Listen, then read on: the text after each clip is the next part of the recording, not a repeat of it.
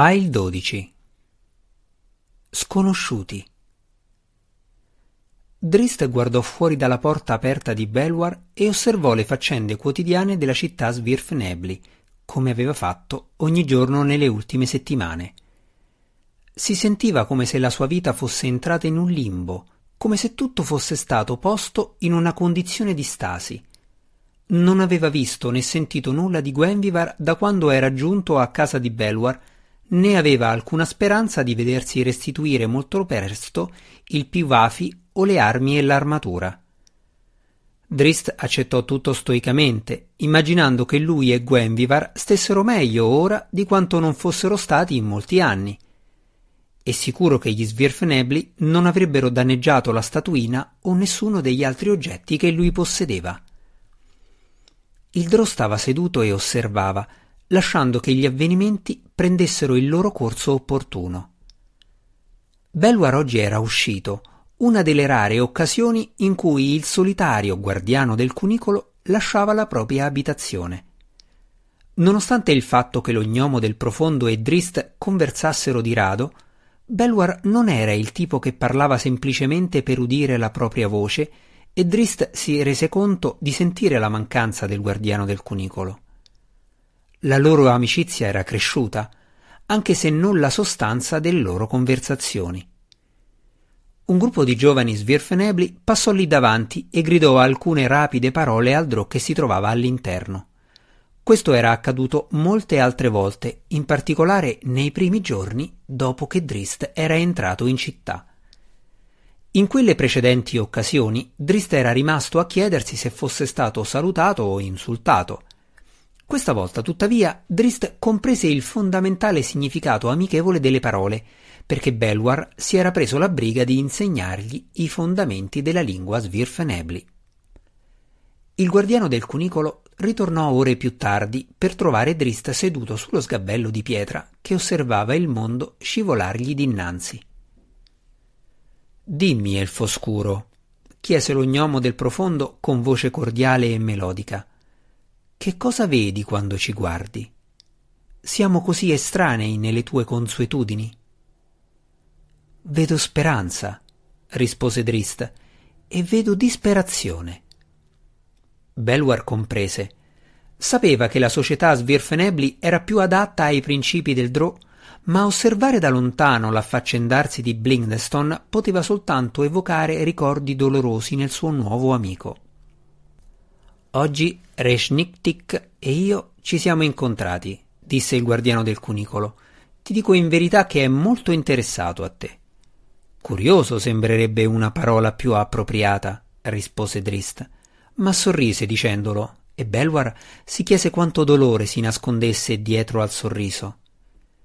Il guardiano del cunicolo si profuse in un breve inchino di scusa, arrendendosi di fronte alla schietta onestà di Drist. Curioso allora, come preferisci. Devi sapere che tu non sei come noi siamo giunti a considerare gli Elfidrò. Ti prego di non offenderti. No, rispose sinceramente Drist, tu e il tuo popolo mi avete dato più di quanto osassi sperare.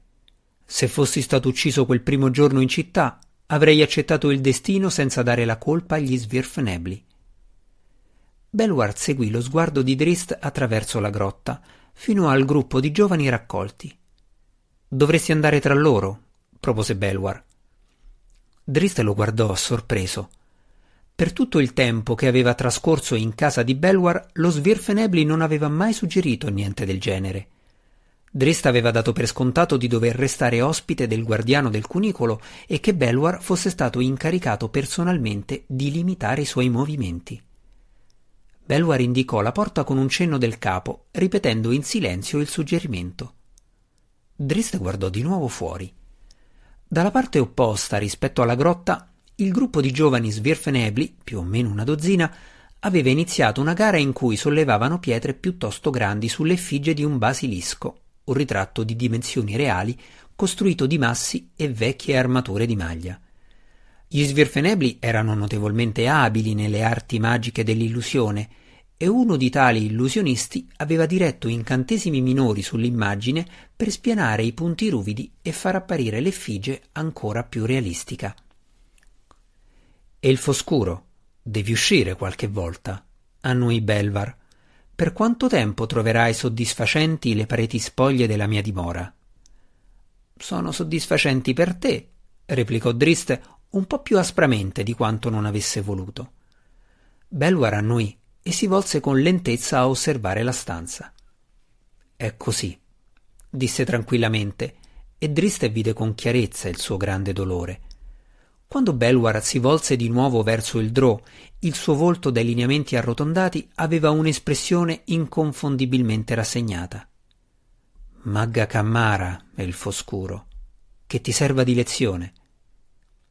Perché? gli chiese Drist. Perché Belwar Dissengulp, l'illustrissimo guardiano del cunicolo, Belwar si ritrasse nuovamente di fronte al titolo. Resta nell'ombra all'interno della propria porta. La mascella di Belwar si irrigidì e socchiuse gli occhi scuri. Esci, disse brontolando forte. Sei giovane il foscuro e il mondo intero è dinanzi a te. Io sono vecchio il mio momento è da lungo tempo trascorso. Non sei così vecchio, iniziò a replicare Drist, questa volta deciso a esortare il guardiano del cunicolo a rivelare che cosa lo turbasse così ma Belwar si limitò a avvolgersi e a entrare silenziosamente nella grotta che costituiva la sua stanza, tirando e chiudendo dietro di sé la coperta che aveva appeso come divisorio. Drist scrollò il capo e si diede un pugno sul palmo, spinto dalla frustrazione. Belwar aveva fatto così tanto per lui, inizialmente salvandolo dal giudizio del sovrano Svirfenebli, poi assistendolo nelle ultime settimane e insegnandogli la lingua e le consuetudini degli gnomi del profondo. Drist non era stato in grado di ricambiare il favore, benché vedesse chiaramente che Belwar era oppresso da un grande peso.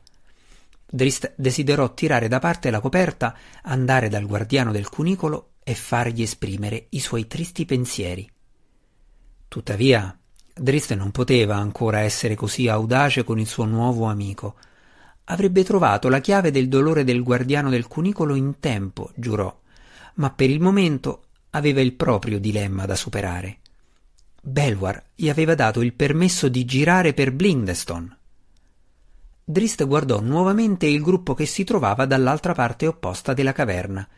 Tre di loro erano in piedi perfettamente immobili davanti all'effigie, come se fossero stati trasformati in pietra.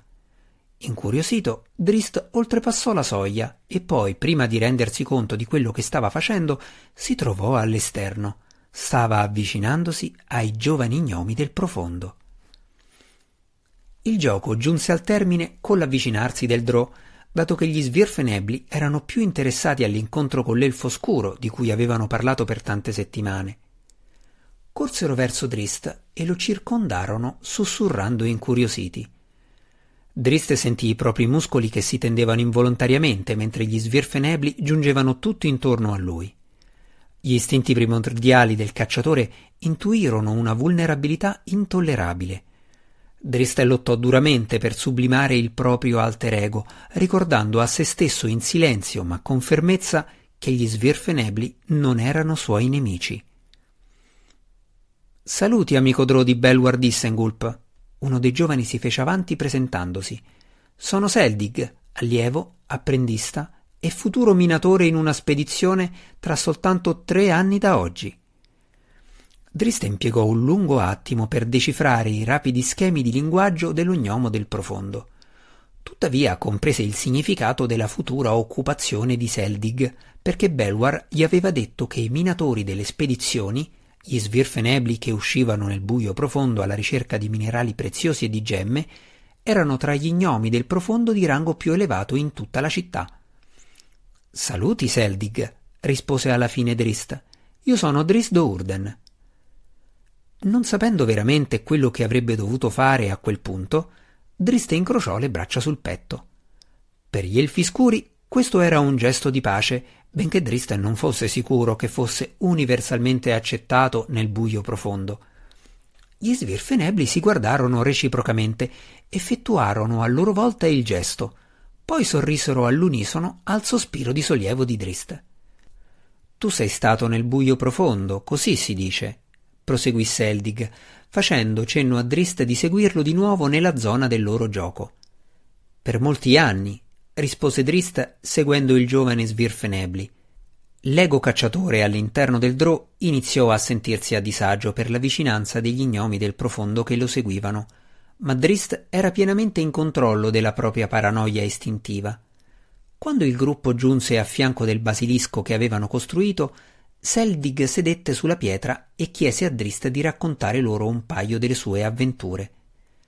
Drist esitò, dubitando che la propria padronanza della lingua svirfenebli sarebbe stata all'altezza di un simile compito, ma Seldig e gli altri insistettero. Infine Drist annuì e si alzò in piedi. Trascorse un attimo pensieroso, cercando di ricordare qualche racconto che potesse interessare i ragazzi. Il suo sguardo vagò inconsciamente alla ricerca di qualche suggerimento e si fissò sull'effigie del basilisco intensificata dall'illusione. Basilisco, spiegò Seldig. Lo so, rispose Drist. Ho incontrato una simile creatura. Si volse di nuovo con naturalezza verso il gruppo e rimase sbalordito per le espressioni dei giovani svirfenebli. Seldig e i suoi compagni si erano protesi in avanti le bocche spalancate in un'espressione che significava un misto di intrigo, terrore e delizia. Elfo scuro, hai visto un basilisco? chiese uno di loro con aria incredula. Un vero basilisco vivente? Drist sorrise quando riuscì a decifrare il loro stupore. Gli svirfenebli, diversamente dagli elfi scuri, proteggevano i membri più giovani della loro comunità Nonostante questi gnomi del profondo probabilmente avessero la stessa età di Drist, erano raramente usciti da Blingdeston, e forse mai. Alla loro età gli Elfidro avevano già trascorso anni di pattuglia nei corridoi al di fuori di Menzo Berranzan. Se lo stesso fosse valso per gli gnomi del profondo, il fatto che Drist avesse visto un basilisco non sarebbe stato così incredibile ai loro occhi. Tuttavia, i formidabili mostri erano rari anche nel buio profondo. Hai detto che i basilischi non esistevano, gridò uno degli svirfenebli a un compagno, dandogli una forte spinta sulla spalla. Non l'ho mai detto, protestò l'altro, restituendogli il colpo. Mio zio ne ha visto uno una volta, s'intromise un altro. Tuo zio non ha visto altro che graffi sulla pietra, rise Seldig. Erano le tracce di un basilisco, secondo le sue parole. Il sorriso di Drist si fece più ampio. I basilischi erano creature magiche, più comuni in altri piani di esistenza. Mentre i Drò, particolarmente le somme sacerdotesse, aprivano spesso i cancelli che conducevano ad altri piani, tali mostri erano ovviamente al di là della norma della vita svirfenebli. Erano pochi gli gnomi del profondo che avevano mai visto un basilisco. Drister ridacchiò forte. Ancora meno, indubbiamente, erano gli gnomi del profondo riusciti a ritornare vivi e a raccontare di averne visto uno. Se tuo zio avesse seguito la traccia e avesse trovato il mostro, continuò Seldig, ancora oggi starebbe seduto in un passaggio, trasformato in un mucchio di pietra. Ti assicuro che le rocce non raccontano simili storie. Lo gnomo del profondo rimproverato si guardò intorno alla ricerca di qualche controprova. Drisdurden ne ha visto uno, protestò. Non è affatto ridotto a un mucchio di pietre. Gli occhi di tutti si rivolsero nuovamente verso Drist. Ne hai visto uno davvero, elfo scuro? chiese Seldig. Rispondi solo in verità, ti prego. Uno, rispose Drist. E sei sfuggito prima che potesse restituirti lo sguardo? chiese Seldig, una domanda che lui e gli altri svirfenebli considerarono retorica. Sfuggito? Driste ripeté la parola dello gnomo, incerto riguardo al suo significato. Sfuggito? Eh, sì, corso via, spiegò Seldig. Guardò uno degli altri svirfenebli che prontamente simulò un'espressione d'assoluto orrore, poi inciampò e si agitò freneticamente, allontanandosi di qualche passo. Gli altri gnomi del profondo applaudirono l'esibizione e Drist si unì alle loro risate. Sei scappato dal basilisco prima che potesse restituirti lo sguardo, arguì Seldig. Driz scrollò le spalle un po' imbarazzato e Seldig immaginò che stesse omettendo qualcosa. Non sei scappato? Io non potevo scappare, spiegò Drist. Il basilisco aveva invaso la mia casa e aveva ucciso molte delle mie rote. Le case. fece una pausa, alla ricerca della giusta parola svirfenebli. I rifugi, spiegò infine, non si trovano facilmente nelle regioni selvagge del buio profondo. Una volta trovate e rese sicure, devono essere difese a tutti i costi. Hai combattuto contro di esso? giunse un'esclamazione anonima dalle ultime posizioni del gruppo di Svirfenebli. Lanciando pietre da lontano? chiese Seldig. Quello è il metodo comunemente accettato.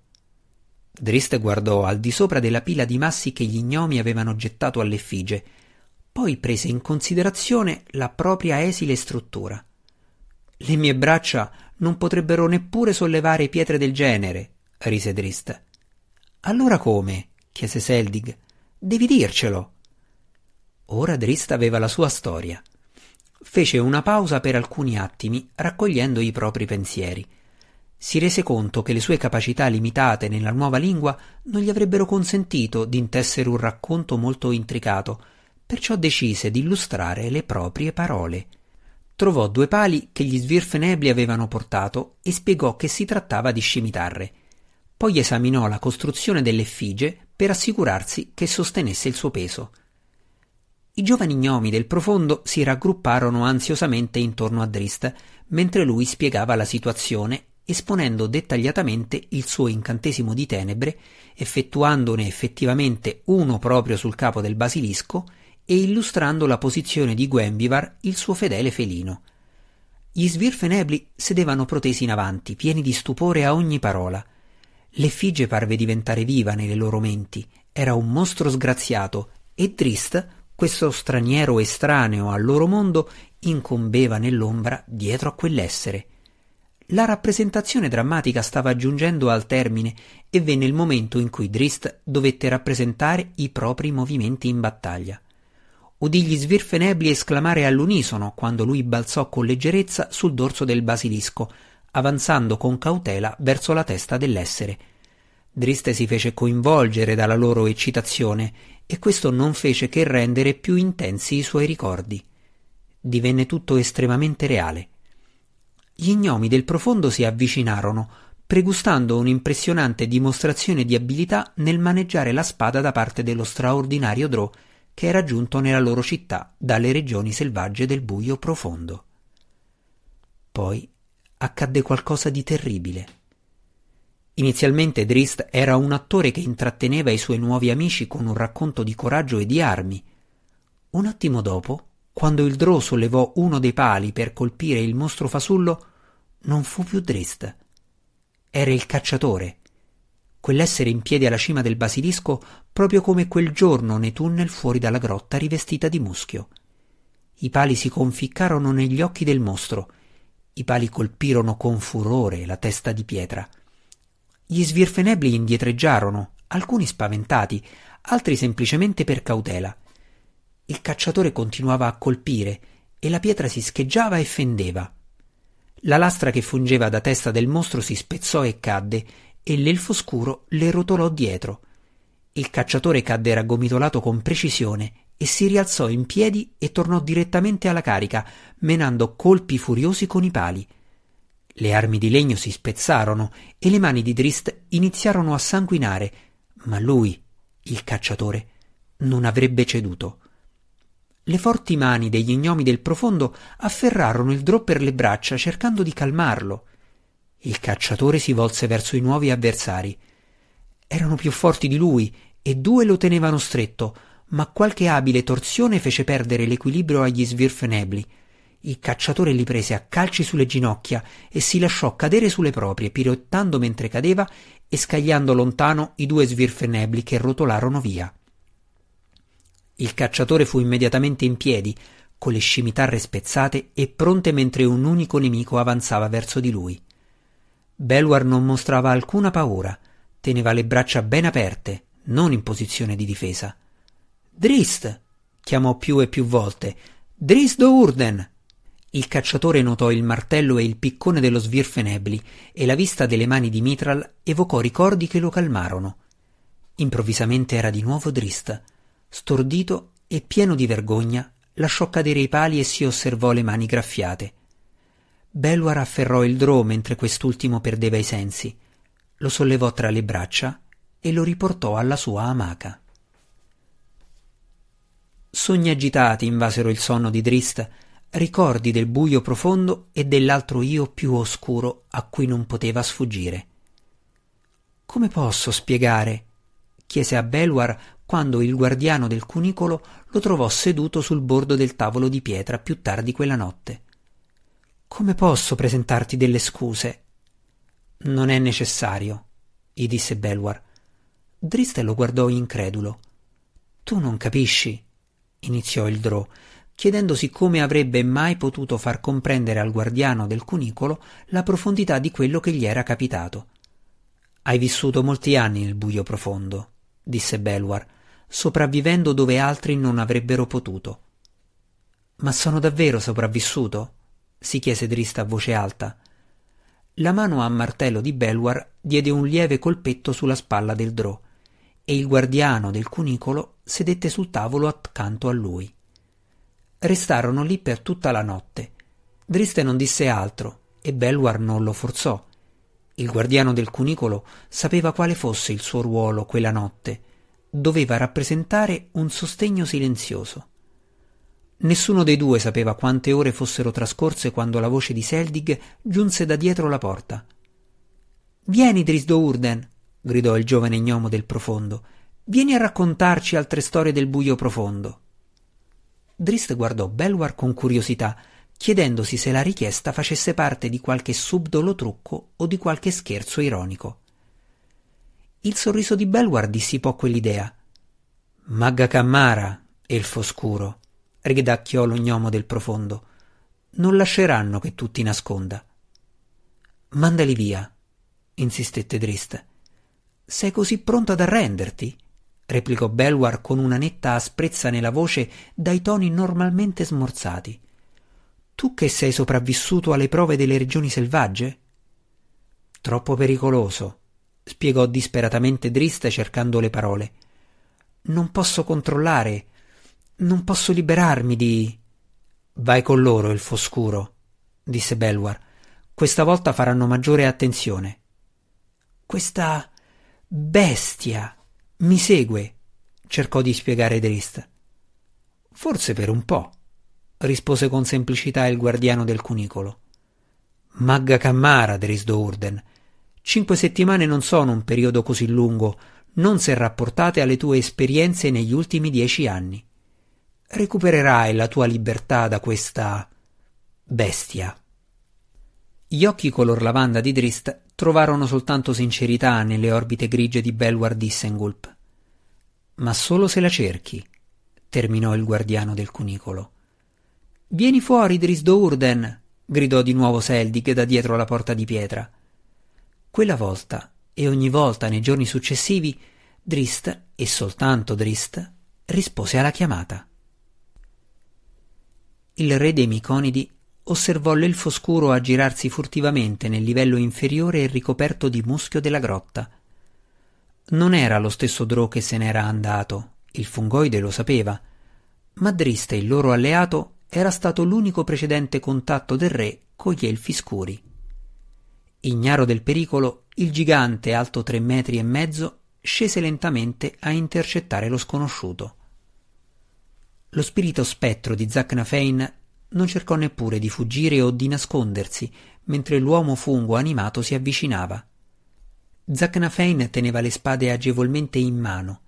Il re dei Miconidi sbuffò una nuvola di spore, tentando una conversazione telepatica con il nuovo venuto. Ma i mostri non morti esistevano su due piani distinti e le loro menti erano impenetrabili di fronte a tali tentativi. Il corpo materiale di Zacnafein affrontava il Miconide, ma la mente dello spirito spettro era lontanissima, collegata alla sua forma corporea dalla volontà di matrona Malisse.